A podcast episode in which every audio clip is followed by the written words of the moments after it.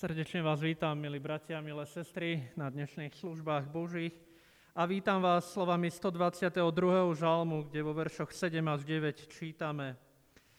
Kiež je pokoj na tvojich hradbách, istota v tvojich palácoch. Pre svojich bratov a priateľov hovorím, pokoj v tebe.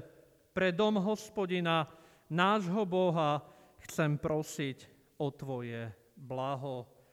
Amen. Dnešné služby Božie, bratia a sestry, zahájime spevom piesne číslo 584. Spievame pieseň číslo 584.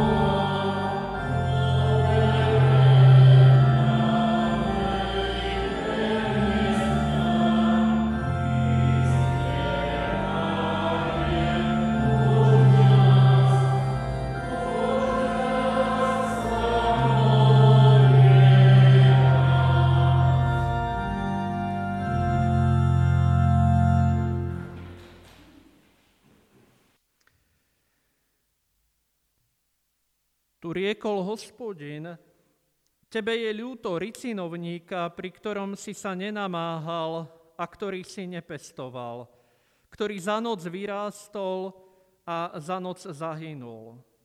Mne zasa nemá byť ľúto Ninive, veľkého mesta, v ktorom je viac ako 120 tisíc ľudí, ktorí nevedia rozlíšiť pravú a ľavú ruku a mnoho dobytka? Amen. Slova písma svätého, ktoré k nám zaznejú tu od stola pánovho, bratia a sestry, máme zapísané v knihe Skutkov apoštolov, a to v 5. kapitole vo veršoch 17 až 41. Z knihe Skutkov Apoštolov v 5. kapitole vo veršoch 17 až 41 čítame.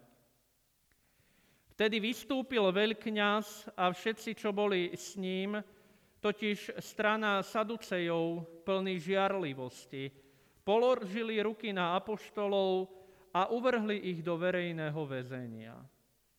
Pánov aniel však otvoril v noci dvere väzenia, vyviedol ich von a povedal, choďte, postavte sa a hovorte v chráme ľudu všetky slova o tomto živote. Oni ho počúvli, vošli včas ráno do chrámu a učili. Keď prišiel veľkňaz a tí, čo boli s ním, zvolali veľeradu i všetkých starších spomedzi synov Izraela a poslali do väzenia sluhov, aby priviedli apoštolov. No vo väzení ich nenašli. Vrátili sa teda a oznámili, väzenie sme našli celkom bezpečne uzamknuté, strážnici stáli pri dverách, ale keď sme otvorili, vnútri sme nikoho nenašli. Keď veliteľ chrámovej stráže a veľkňazi počuli tieto slova, boli v rozpakoch, čo sa vlastne stalo. Tu kto si prišiel a oznámil im, Muži, ktorých ste uväznili, stoja v chráme a učia ľud. Veliteľ stráže so sluhami hneď odišiel a priviedol ich, nie však násilím, lebo sa báli ľudu, aby ich neukameňoval. Priviedli teda apoštolov a postavili ich pred veleradu. Veľkňaz im povedal, dôrazne sme vám zakázali učiť v tomto mene. A hľa, vy ste naplnili Jeruzalem svojim učením a na nás chcete uvaliť krv tohto človeka. Peter a Apoštoli odpovedali, Boha treba poslúchať viac ako ľudí. Boh našich otcov skriesil Ježiša, ktorého ste vy zavesili na drevo a zabili. Boh ho však svojou pravicou povýšil za vodcu a spasiteľa, aby daroval Izraelu pokánie a odpustenie hriechov. A my sme svedkami týchto udalostí aj Duch Svetý, ktorého dal Boh tým, čo ho poslúchajú. A keď to počuli, zúrili a chceli ich zahubiť. Vtedy vo velerade vstal istý farizej menom Gamaliel, učiteľ zákona, ktorého si vážil celý národ a rozkázal vyviesť tých ľudí na chvíľu von. Potom im povedal, muži Izraela, dobre si rozmyslíte, čo chcete urobiť s týmito ľuďmi. Veď prednedávnom povstal Teudas a hovoril o sebe, že je niekým výnimočným. Pridalo sa k nemu asi 400 ľudí, no keď ho zabili, Všetci jeho prívrženci sa rozprchli a nikto z nich neostal. Po ňom v dňoch súpisu povstal Júda Galilejský a strhol so sebou ľud. Aj on zahynul a rozprchli sa všetci, čo išli za ním. Preto vám teraz hovorím, nechajte týchto ľudí a prepustite ich, lebo ak tento zámer a toto dielo pochádza od ľudí, rozpadne sa. No ak je od Boha, nebudete ich môcť zničiť, aby sa neukázalo, že bojujete aj proti Bohu. A tak sa ním dali presvedčiť. Zavolali si apoštolov, dali ich potrestať, zakázali im hovoriť v Ježišovom mene a prepustili ich. Oni odišli spred rady natešení, že boli uznaní za hodných znášať potupy, potupu pre toto meno.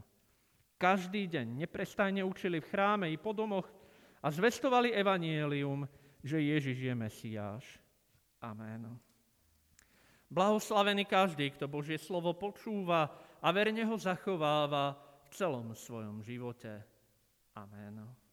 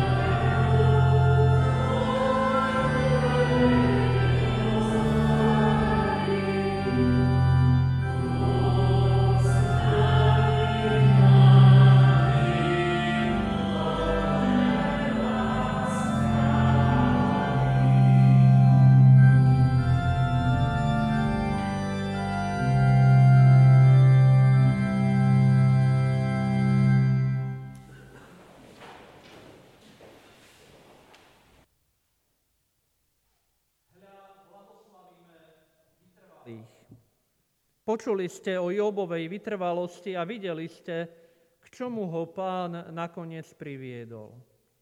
Veď pán je veľmi milosrdný a ľutostivý. Amen. Skloňme sa, milé sestry a milí bratia, pred tvárou nášho nebeského Otca a v spoločnej modlitbe takto k nemu volajme.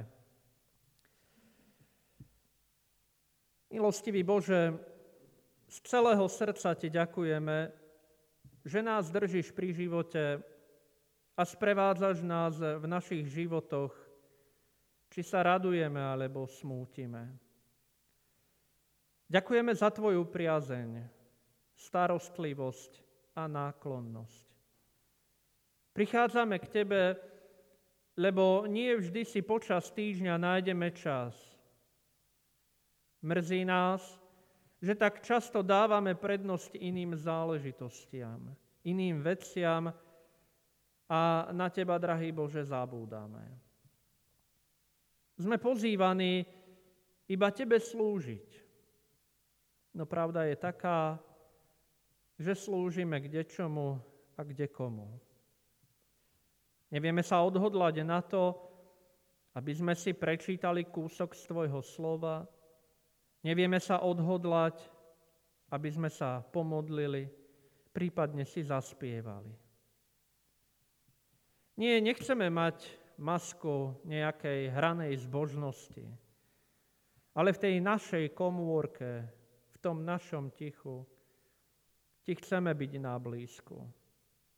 Nie pre uznanie tohto sveta, nie pre uznanie našich rodín, ale pre Tvoje uznanie. Na Tvojom pohľade na nás nám záleží. Veď Ty nás tak požehnávaš, tak nám všetko dávaš a my sme ako nevďačné deti. Prosíme, zľutuj sa nad nami a povolávaj nás k sebe aj v čase, keď sa my vzdialujeme. Amen. máme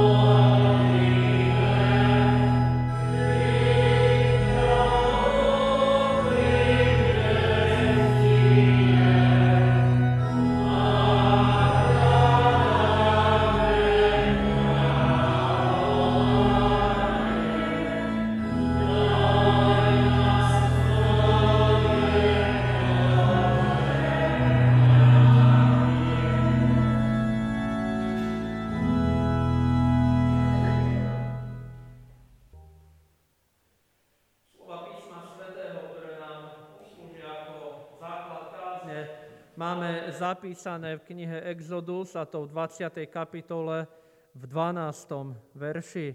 V knihe Exodus v 20. kapitole v 12. verši čítame Cti svojho otca a svoju matku, aby si dlho žil v krajine, ktorú ti dá hospodin, tvoj Boh. Amen. Toľko je slov písma svätého.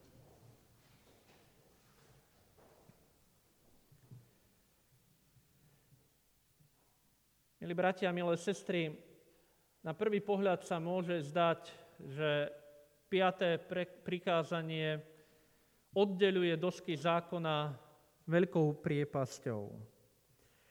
Napriek zdanlivej priepasti by som vás chcel upozorniť, že aj, keby sa, aj keď sa tu niekedy oddeľoval život a vzťah s Pánom Bohom na jednej doske, kontra život a vzťah s ľuďmi v spoločenstve, tak ten zlom tu v skutočnosti nie je. Nemôžeme oddeľovať niečo, čo je úzko prepojené. Pán Boh a človek sa nedajú oddeliť. Prvá časť prikázaní sa netýka iba nejakých kultických oblastí, ale taktiež má dopad a súvisí aj s chovaním sa k ľuďom vo všetkých oblastiach ľudského života. A podobne je to aj v druhej časti. Nemôžeme si myslieť, že príkazy, ktoré nás uspôsobujú k tomu, aby sme žili lepší a plnohodnotnejší život medzi sebou, že nemajú dopad aj na náš vzťah s Pánom Bohom. A tak piaté prikázanie prepája obe dosky zákona. Pri výklade prikázania myslíme pritom na dve osoby, ktoré sú nám najbližšie. Boli nám darované na to, čo sme ako deti zažili a neskôr mohli prijať vďaka ich viac či menej nesebeckej náklonnosti. Niekto by si mohol pomyslieť, že ctiť otca a ctiť matku, veď to je veľmi jednoduché prikázanie. Avšak starí rabíni pokladali práve toto prikázanie za najťažšie z celého zákona. Totiž to nesie v sebe celoživotnú zodpovednosť vo vzťahu k našim rodičom. Nikdy nebolo a ani nie je tak jednoduché ctiť si otca a ctiť si matku. Za normálnych alebo za ideálnych okolností by to možno aj šlo. Ale povedzme si úprimne, kedy v našich vzťahoch, kedy v našich rodinách panujú ideálne okolnosti. Ide o prípady, keď rodičia svoje deti nielen podporovali a podopierali, ale aj im zasahovali do života, narúšali ich životy a vo výsledku ich potom aj ničili. A je to práve detstvo, ktoré je kľúčovým obdobím nášho života. Vo veľkej miere je to práve naše detstvo, ktoré ovplyvňuje to, akými dnes sme. Nemožno to však ideologizovať a každé jedno rozhodnutie a každý čin človeka uplatňovať alebo premyšľať či definovať ho ako to, že hľadať korene niekde detstve. Aby sme tak na vec alebo na rozhodnutie daného človeka nenazerali príliš jednostranne, ale skôr komplexnejšie.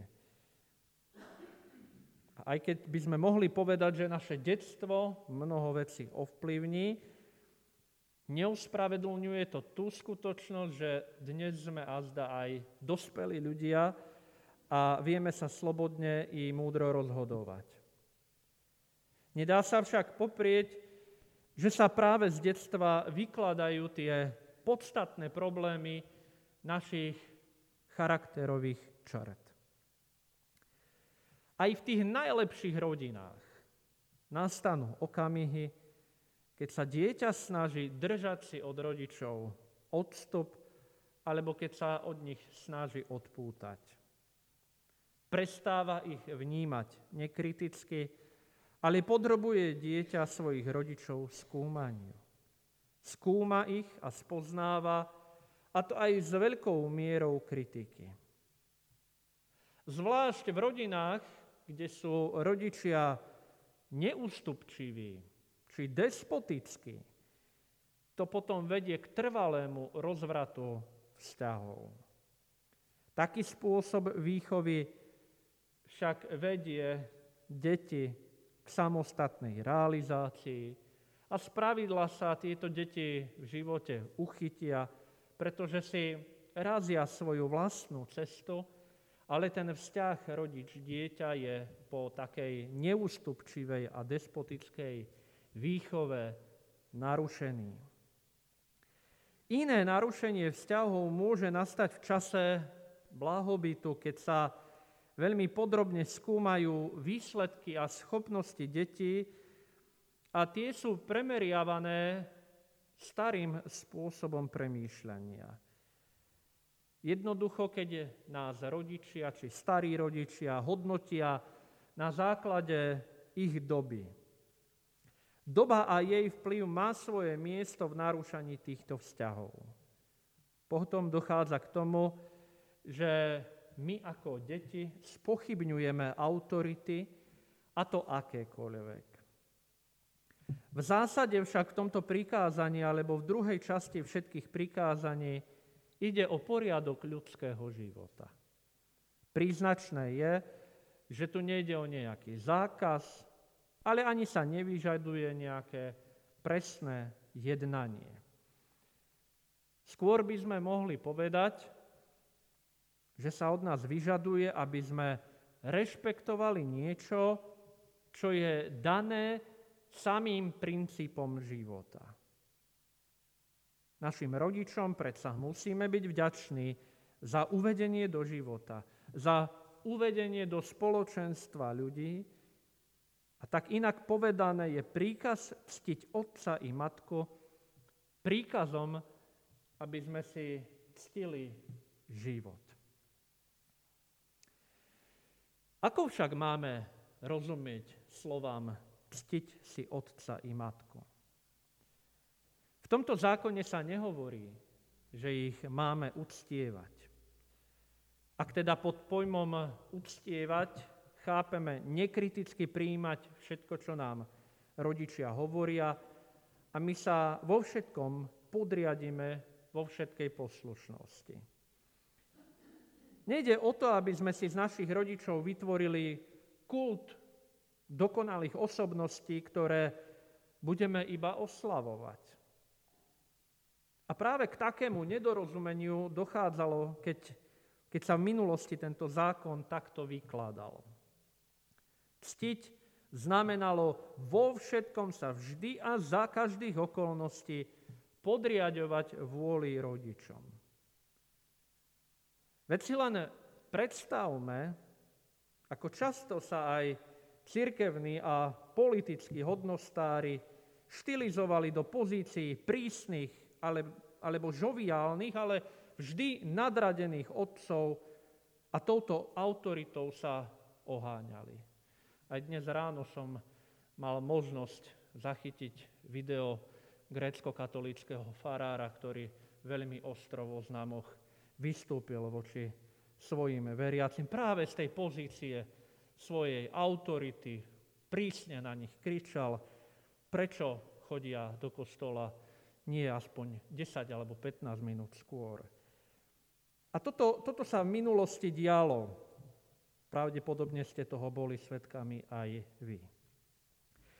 A aj z týchto vetrov, ktoré vanuli na spoločnosť, dochádzalo k ovplyvňovaniu pomerov, ktoré panovali v štáte a v rodine.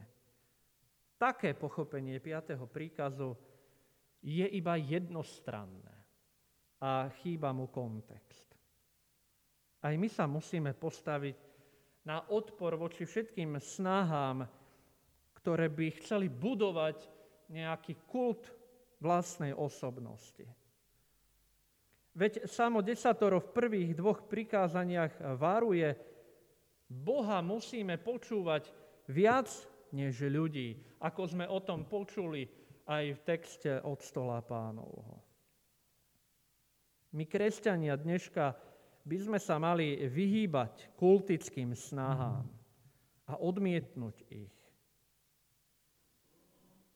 Dokonca je dôležité a dobre kriticky nazerať na všetky autoritatívne snahy nejakých vodcov, Veď aj pán Ježiš sa postavil na, na odpor svojej rodine, keď vyhlásil, kto je moja matka a moji bratia? Ten, kto činí Božiu vôľu, je môj brat, moja sestra i moja matka. A tým sa chce povedať, že niektoré záujmy v živote našom môžu byť postavené alebo byť nadradené záujmom rodinným alebo záujmom vopred danej autority. V tomto zmysle však ctiť znamená prenechať váhu, brať vážne, nepodceňovať ho. A tým sa deti varujú pred tým, aby ľahko vážne znevažovali svojich rodičov práve v kritickej fáze svojho života. Veď to poznáme, keď mládež tak rada hovorí o svojich rodičoch, tí sú tak trápni, tí sú tak starí, nerozumní, starodávni a nerozumejú mi. ako je celé desatoro podkuté vyslobodením a je potrebné vnímať ho v kontexte exodu, tak aj teraz je to príkaz vedúci k slobode. Ale k slobode na oboch stranách. Nie je oslavou nejakej skupiny ľudí, ale je apelom k prejavu zdravého rešpektu. Máme brať vážne hlas našich rodičov, našich otcov i našich matiek. Máme brať vážne i to dejinné dedictvo, ktoré sa nedá odoprieť, lebo v ňom vyrastáme. A to aj v tých chvíľach, kedy sa akokoľvek vspierame brať vážne našich rodičov a razíme si svoju vlastnú cestu. A veľmi sa nám komplikuje život, ak by sme si chceli raziť vlastnú cestu životom tak, že pôjdeme aj stínať hlavy našich predkov. Treba si uvedomiť, že v istom okamihu života sme týmto príkazom oslovovaní, aby sme ho dodržiavali, ale v inom okamihu života sme menovanými, ktorí si uzurpujú toto právo, aby sme boli ctení. A tak si za života vyskúšame, väčšina z nás, obe role a tak je toto prikázanie prejavom akejsi vyváženosti. Nemôžeme sa nekriticky pozerať na našich rodičov, ale ani ich nekriticky podceňovať a určite nie zhadzovať. Ctiť a milovať našich rodičov smieme. A máme ich milovať práve kvôli tomu, akí sú, a zda aj práve kvôli tomu, aké nedostatky majú, aké chyby majú. Vo výsledku tieto vzťahy nás budú ovplyvňovať neskôr v živote, v našom manželskom spolunažívaní. Aj Apoštol Pavol spomína na toto prikázanie a iste právom zdôrazňuje potrebu vyvážiť tento príkaz. Deti, poslúchajte svojich rodičov v pánovi, lebo tak je to spravodlivé. A vy, otcovia, nedráždite svoje deti, ale vychovávajte ich prísne a napomínajte ich v pánovi. Amen.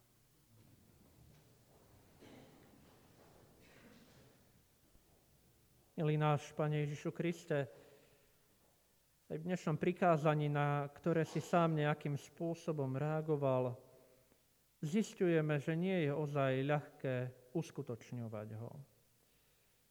V našich rodinách sa hromadia chyby a nedostatky našich povách. Niekedy je to nálada, niekedy je to zlé celkové nastavenie, a potom to spôsobuje pnutie medzi nami v našich rodinách a vzťahoch. Ukazuješ nám však, že naše rodiny to nie je niečo dokonalé. Ale aj napriek tej nedokonalosti, napriek našim pokleskom, sme ochotní dodržiavať zákon ctenia si rodičov. Chceme si ctiť tých, ktorí nám darovali život. Chceme ich rešpektovať, ale nie slepo, bez uváženia, ale s láskou príjmať aj naše či ich nedostatky. Modlíme sa, Pane, za všetky rodiny, ktoré prežívajú ťažké chvíle a ktoré sa nevedia zjednotiť. Vlož do nich ústupčivé srdcia, ktoré nebudú panovačne trvať na svojom. Modlíme sa za deti, ktoré nemali možnosť ctiť si rodičov, pretože o nich prišli. Aj k nám sa skláňaj a potešuj ich tak, aby v tebe našli otca i matku. Nakoniec modlíme sa nielen z pozície detí, ale aj z pozície rodičov, aby si ochraňoval naše potomstvo a aby sme aj my k ním pristupovali s láskou, pokojou a porozumením. Tak, aby v nás mohli cítiť oporu a za tú nás potom vnímať s úctou, s rešpektom. Modlíme sa za to, aby sme boli dobrí rodičia a nezanechali na vývine našich detí celoživotné traumy, ktoré im odovzdáme. Pane, chráň nás pred takým trpkým dedičstvom, ktoré by sme po sebe mohli zanechať. Vyučuj nás pristupovať k tomuto príkazu so všetkou vyváženosťou, akú si vyžaduje. A v neposlednom rade ti, pane, chceme ďakovať aj za tých, ktorí si pripomínajú úmrtie blízkych, rodičov, tých, ktorí, ktorí už prišli o túto možnosť ctiť si ich. Chceme ťa i v tejto chvíli a v nadväznosti na tento text i príkaz prosiť, aby sme si vážili tie chvíle, kým smieme našich rodičov ctiť, milovať a preukazovať im našu vernosť i našu lásku.